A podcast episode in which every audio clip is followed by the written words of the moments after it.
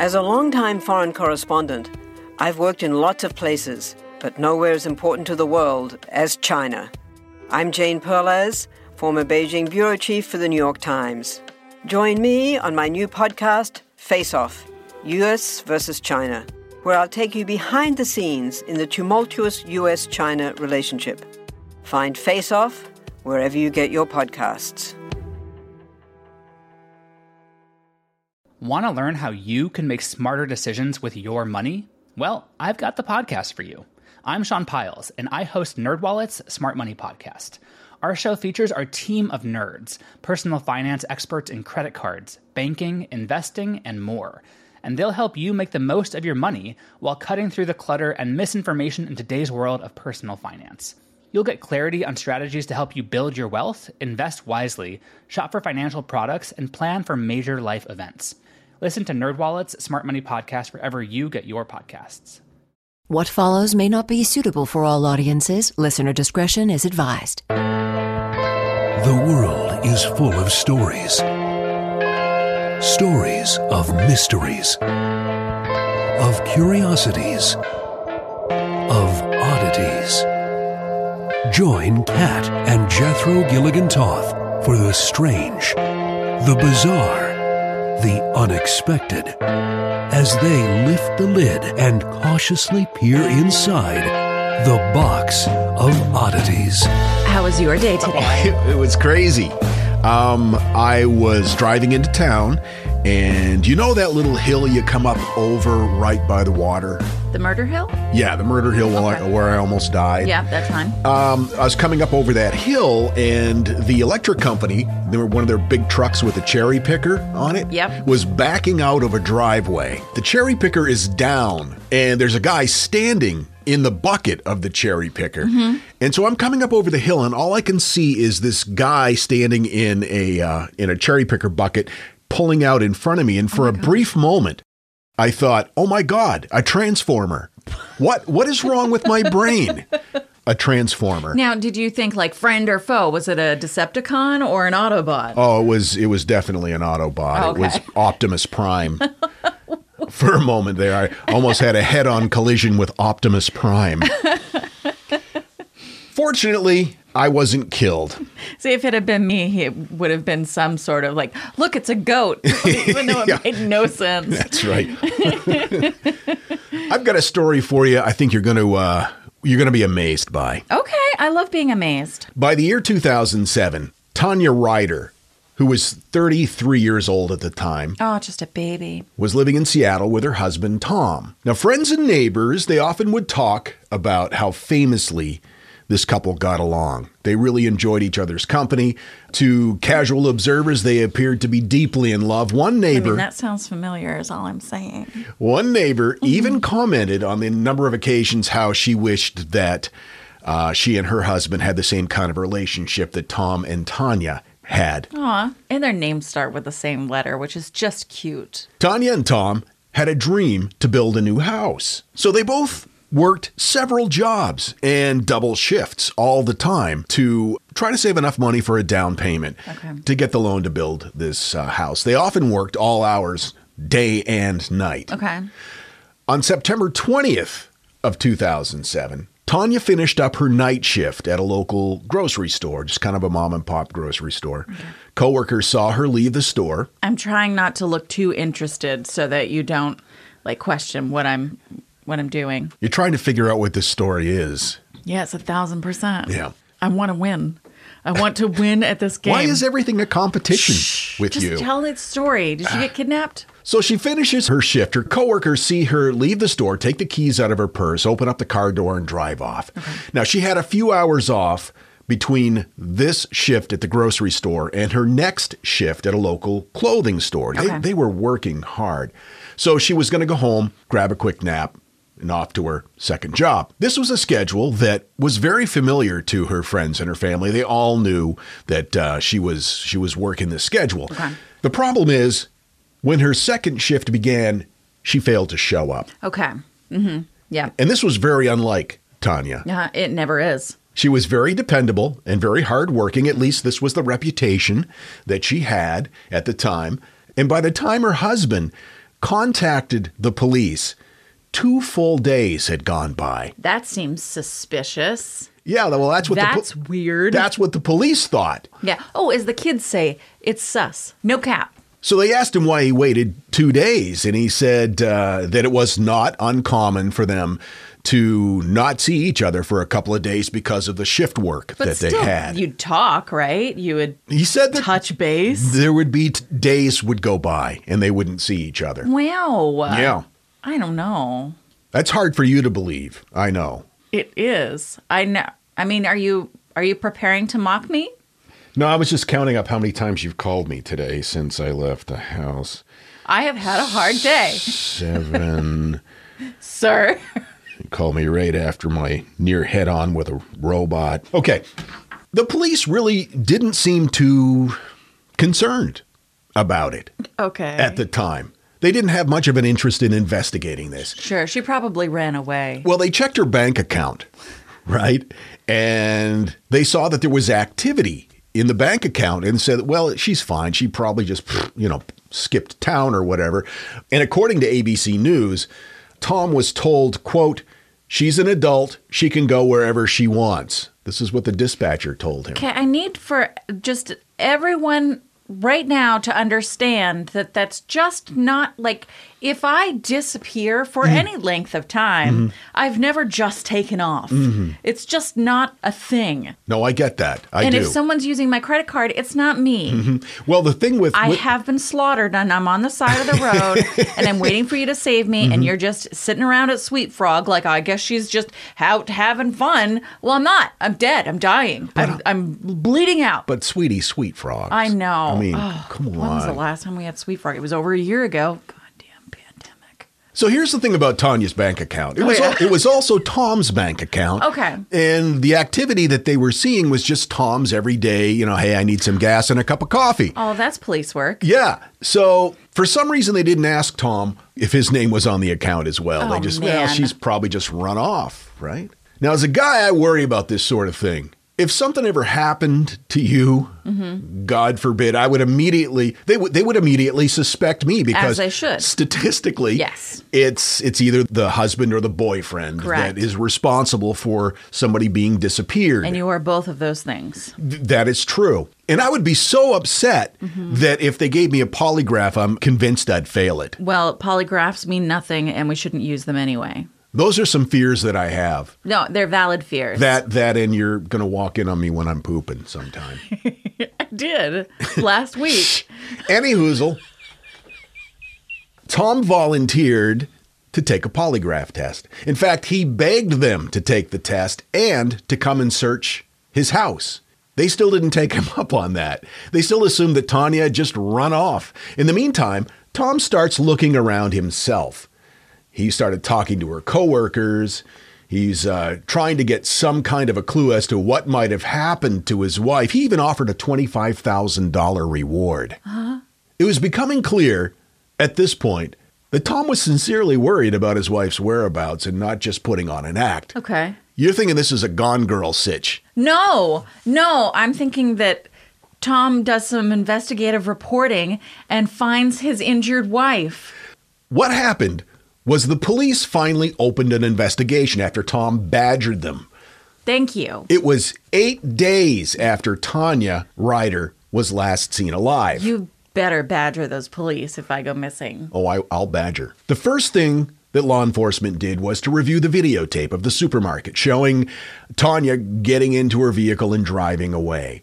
The next thing they did was check her cell phone records. They were able to determine that uh, her cell phone was connected at that moment to a tower off of Highway 169 in Renton, which is a suburb of Seattle. Okay. So they began to retrace the route that Tanya or Tanya would have taken after leaving her first job to go home and grab a short nap. Once they started looking, it took them 20 minutes Are you kidding me? to find the crushed up blue SUV at the bottom of a 20 foot ravine along the side of the highway. Oh One, my God, she's okay. Wait, okay, go ahead. You go ahead. one of the troopers scrambled down over the hill to the wreck and shouted back up the ravine to um, the other members of the search party, She's alive. So they all rushed down to the wrecked vehicle. They cut the roof off and pulled Tanya out through the hole. She'd been trapped inside her wrecked vehicle for over eight days. Oh my gosh. Apparently, what happened was that she was on her way back home to grab a nap, but she was so exhausted from all of the uh, shifts that she had been taking, her body just shut down. She fell asleep.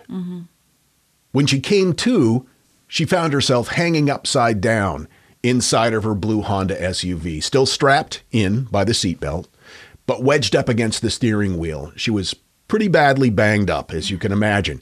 Uh, she had broken several several ribs. Her left leg was pinned and was completely numb. She couldn't move.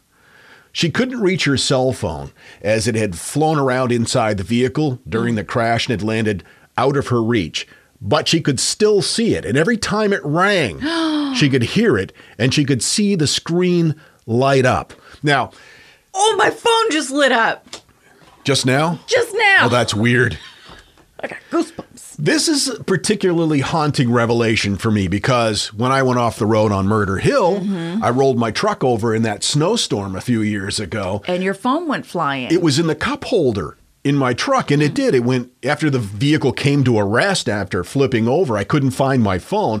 Fortunately, though, a sheriff's deputy was right behind me, and by the time I'd pulled myself out of the vehicle, he was right there and he gave me his phone. I called you, and you didn't recognize the number, Yeah. so you didn't pick it up. But I left not. I left a message, and as soon as you listened to it, you started calling my phone repeatedly, and I could hear it ringing out in the field. And so I followed the sound and found my phone probably 12 feet away from my truck in a snowbank. And so ever since then, when I'm when I'm riding in, in the car or truck, I put my phone in my pocket. I mm. learned my lesson there. Smart. So anyway, Tom had called Tanya time and time again, and every time he called, she would see his face come up on the screen of the phone, and she would scream out his name, but she couldn't reach far enough to answer the calls. At this point, she was beginning to drift in and out of consciousness. Her eyes kept closing. She said that uh, she prayed during this time that it would just it was just a bad dream, and that when she would open her eyes, she would be in bed next to Tom safe at home. But every time she opened her eyes, she was still hanging upside down in her SUV. The days went by. She became weaker and extremely dehydrated. Her kidneys started to shut down. At this point, she began hallucinating. At one point, this is like something my brain would do to me. She hallucinated that she was able to reach her phone and she called 911 repeatedly, but the operator at the other end would just laugh and hang up on her. Oh no, that's terrible. It was though her brain was just Yeah. taunting her. Brains will do that. Yep. So Tanya knew enough at this point that she was dying, and she accepted that fact. Soon the pain started to fade. Tanya found herself walking in a beautiful sunny meadow. It was at this point that she heard the trooper's voice yell, She's alive! Oh my gosh. It took the rescuers 90 minutes to cut Tanya out of the vehicle and airlift her to a nearby hospital. She was put in a medically induced coma at the hospital. And along with those several bo- uh, broken ribs that she had, she had a dislocated shoulder. She had broken her collarbone, uh, kidney damage because of the dehydration. And uh, her left leg was so badly mangled that uh, it nearly had to be amputated, but they did save it.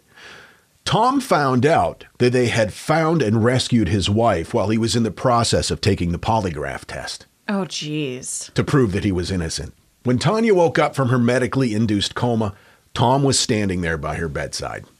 Clearly, Tanya's efforts to stay alive for eight days without food and water, um, they were heroic. But Tom was also a real hero, too, because he never gave up. He knew his wife. He knew she wouldn't have left him. Right. He had a gut instinct that she was alive and she needed help, and he refused to stop looking. A few years later, a few years go by, Tanya wrote about her experience in her book. It's called Without a Trace Eight Days of Horror. In it, she encourages people facing whatever challenges in their life to keep, quote, moving forward. It's the only way to move. Ugh. But she couldn't even move. She was stuck, all pinned in, Ugh, upside down. Tanya Rider, That's an incredible story. that is something else, isn't it? uh, was there any action taken against the officials who refused to? No, the, the police defended their um, their actions, saying that most of the time when stuff like this happens, it's just that the person has run off. You know, silly women. Uh-huh. They get all hysterical and flighty. Why are you doing this to me? And now, that thing in the middle. For Brad and Barbie Soper from Rockford, Michigan, it's all about the numbers. Barbie gave birth to her first child on August 8th, 2008. 888.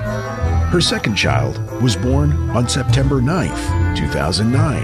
999. And her third child?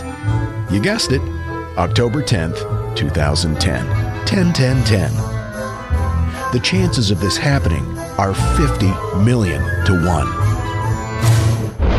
This podcast is not to be used in place of a cutting board when slicing meats, cheeses, or produce, because it gets your phone all icky and stuff.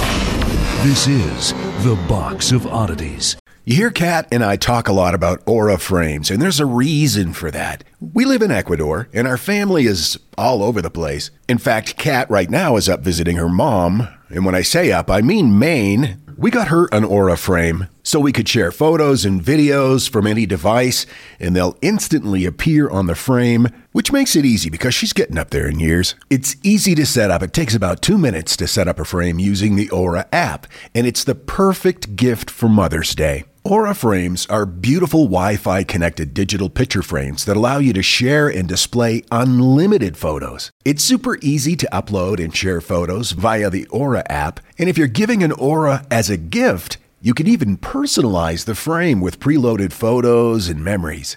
It is the perfect gift for Mother's Day. Right now, Aura has a great deal for Mother's Day. Listeners can save on the perfect gift by visiting auraframes.com to get 30% off free shipping and their best selling frame. That's A U R A frames.com. Use code oddities at checkout to save. That's A U R A frames.com and use code oddities at checkout to save. Terms and conditions apply.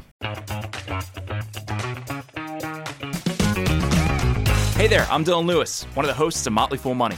Each weekday on Motley Fool Money, we talk through the business news you need to know and the stories moving stocks on Wall Street. On weekends, we dive into the industries shaping tomorrow and host the experts, authors, and executives that understand them. Tune in for insights, a long term perspective on investing, and of course, stock ideas. Plenty of them. To quote a listener, it pays to listen. Check us out and subscribe wherever you listen to podcasts. Want to learn how you can make smarter decisions with your money? Well, I've got the podcast for you. I'm Sean Pyles and I host NerdWallet's Smart Money Podcast. On our show, we help listeners like you make the most of your finances. I sit down with NerdWallet's team of nerds, personal finance experts in credit cards, banking, investing, and more. We answer your real-world money questions and break down the latest personal finance news. The nerds will give you the clarity you need by cutting through the clutter and misinformation in today's world of personal finance. We don't promote get rich quick schemes or hype unrealistic side hustles. Instead, we offer practical knowledge that you can apply in your everyday life.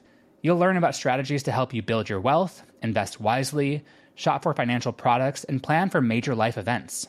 And you'll walk away with the confidence you need to ensure that your money is always working as hard as you are.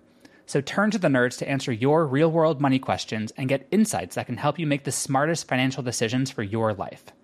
Listen to NerdWallet's Smart Money Podcast wherever you get your podcasts.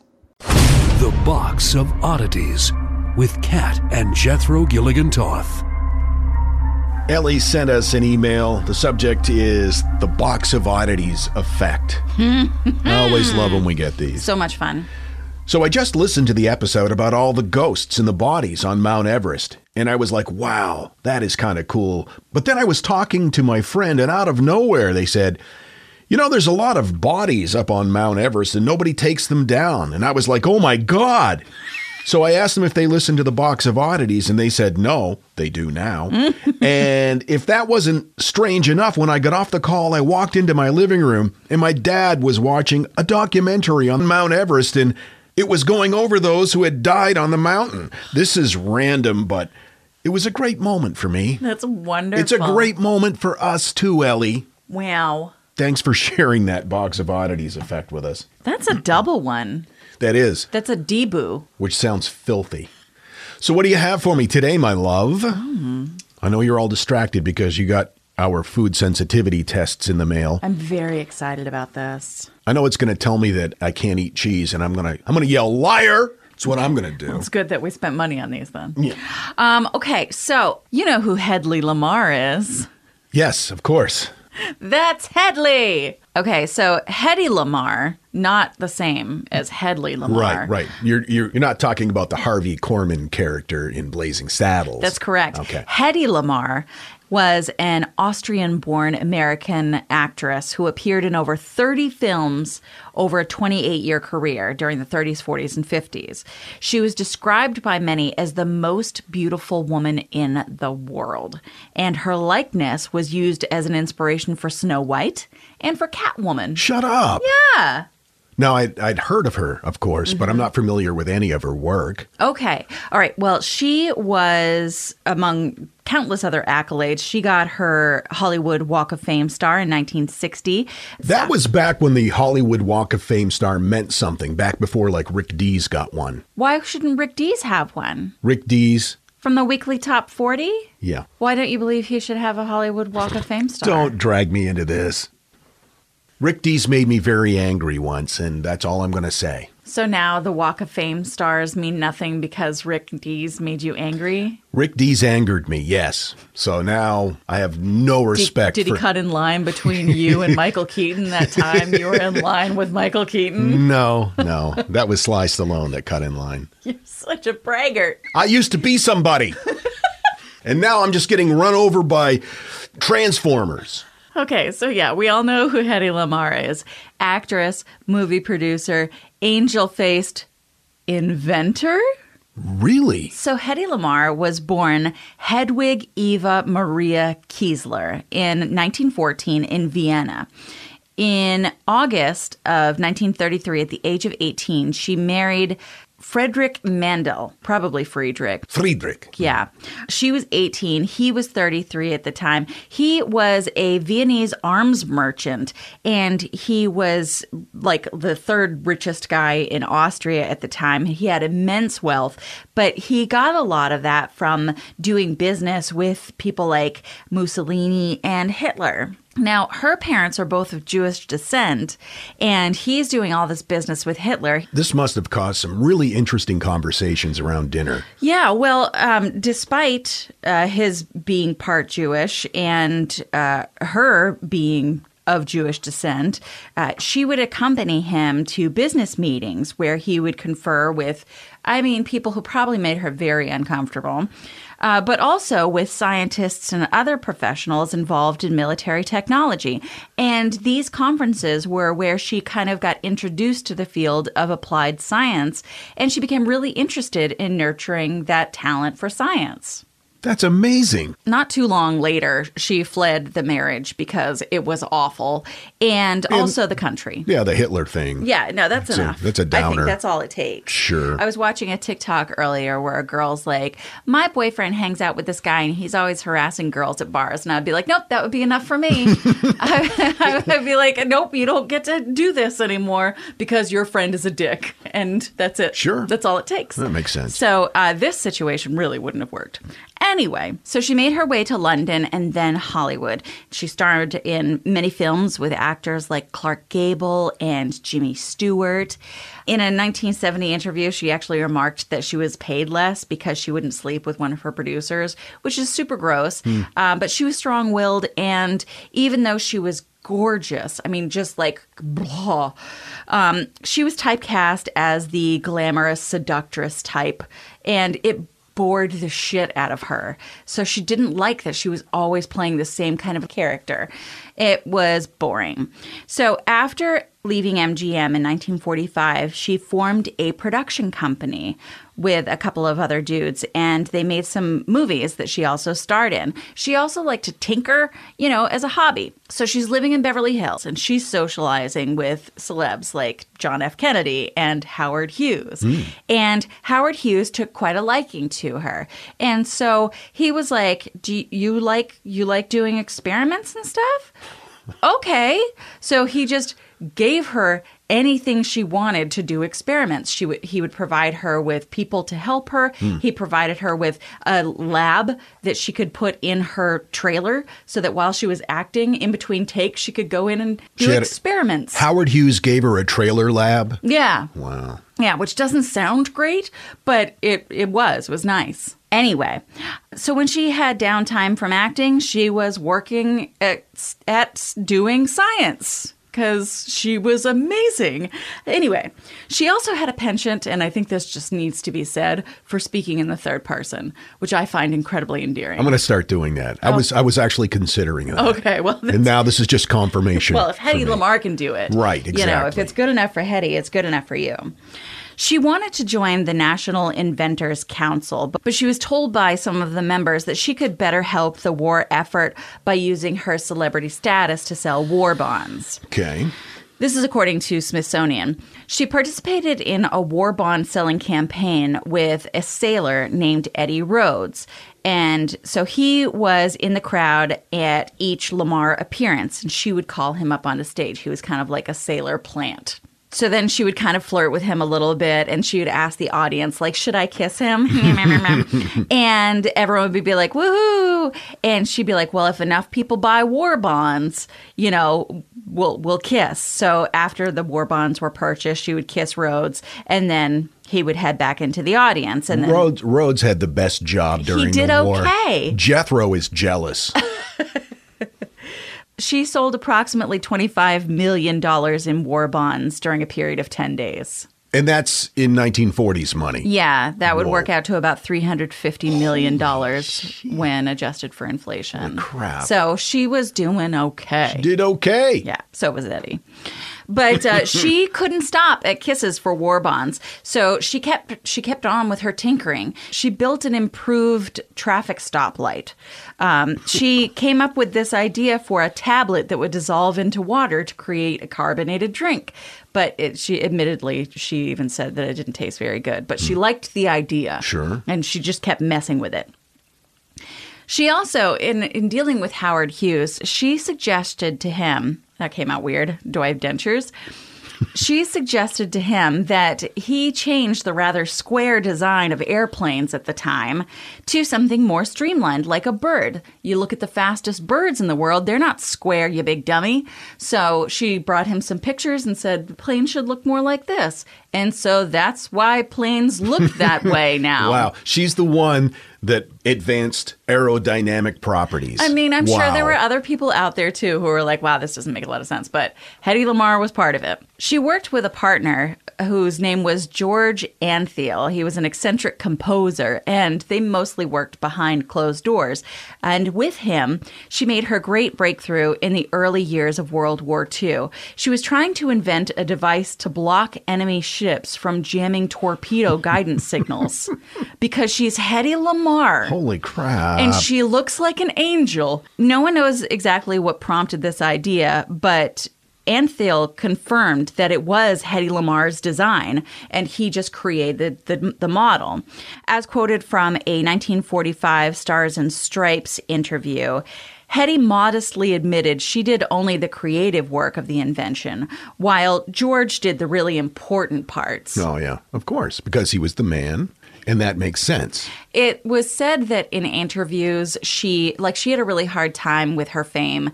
Um, if people asked her for her autograph, she legit didn't understand why they might want that, even though she knew she was famous. But it was like, well, what's the value in that? She just didn't get it.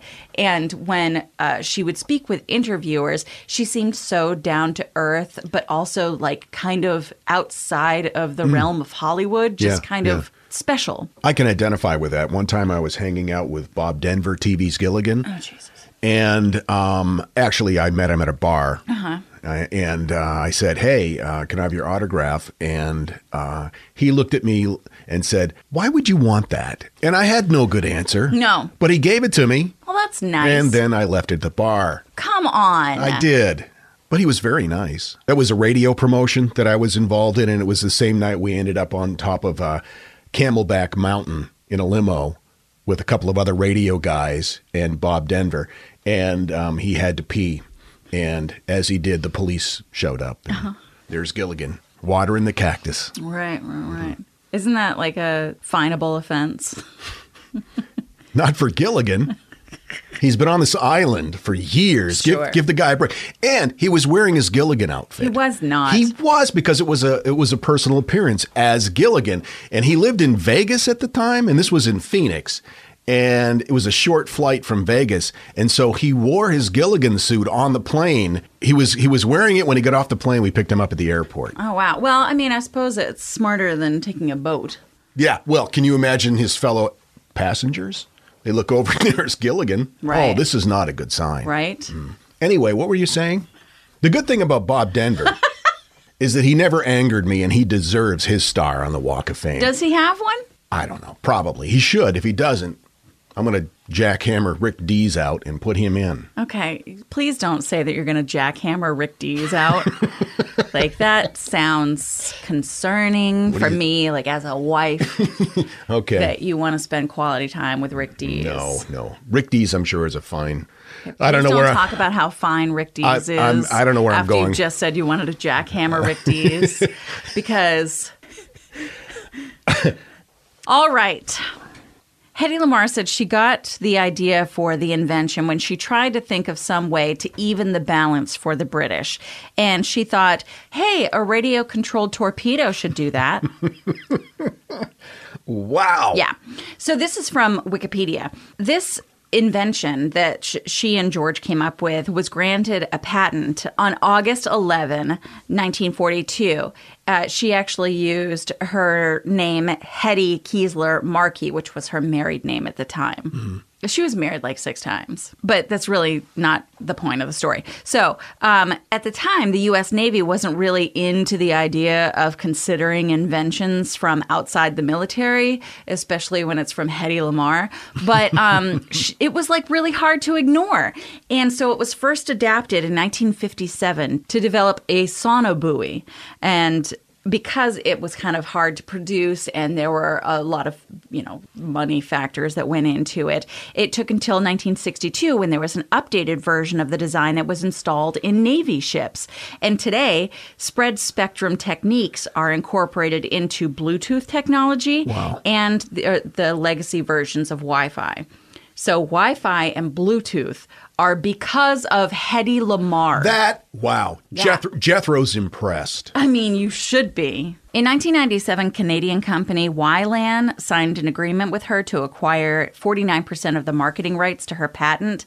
And this was the only financial compensation she received for the frequency hopping spread spectrum invention. It should be noted that she worked on a lot of things and made a lot of things that are really, really cool and didn't get any credit for it. She just Wow. was Wow. ignored.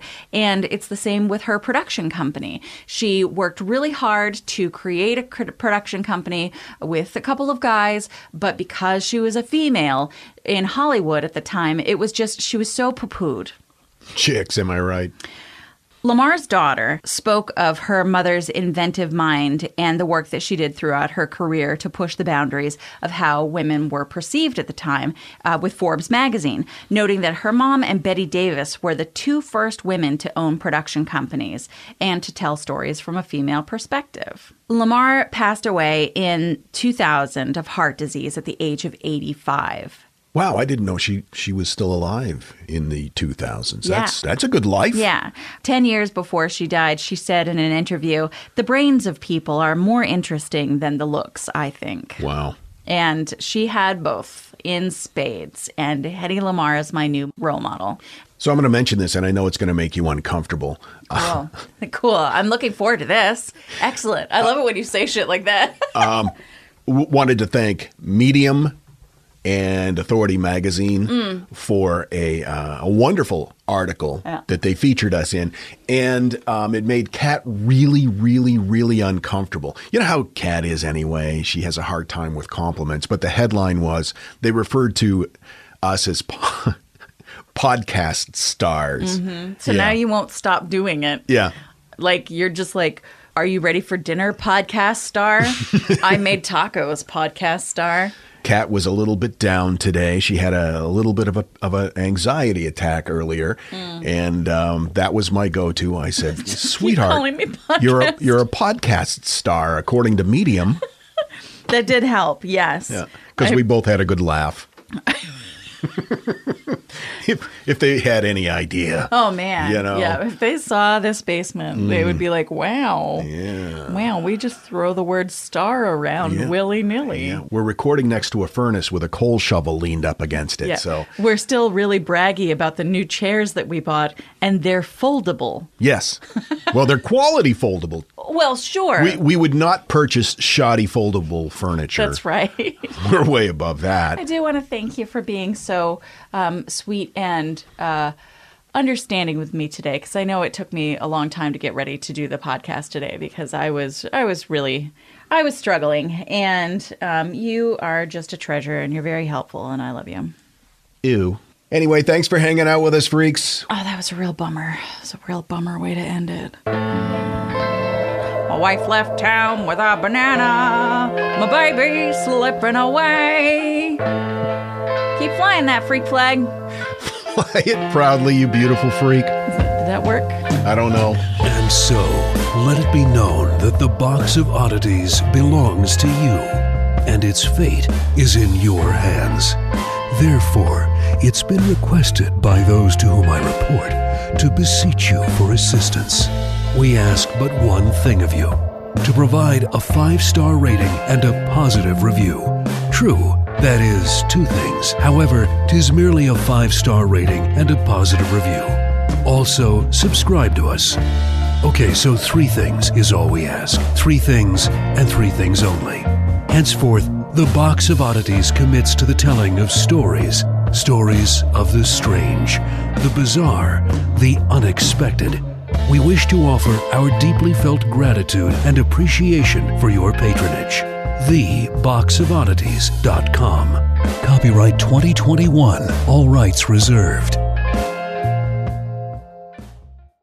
Have you ever wondered how inbred the Habsburgs really were? What women in the past used for birth control? Or what Queen Victoria's nine children got up to? On the History Tea Time podcast, I profile remarkable queens and LGBTQ plus royals, explore royal family trees, and delve into women's medical history and other fascinating topics. Join me every Tuesday for History Tea Time, wherever fine podcasts are enjoyed.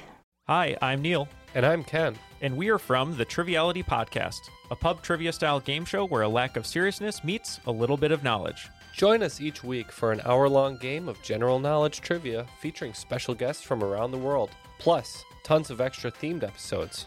If you want to improve your trivia game, Or you just want to scream at us in your car when we get easy questions wrong, then we're the show for you. Find Triviality on all your favorite podcast apps. but you know that because you're already listening to a podcast.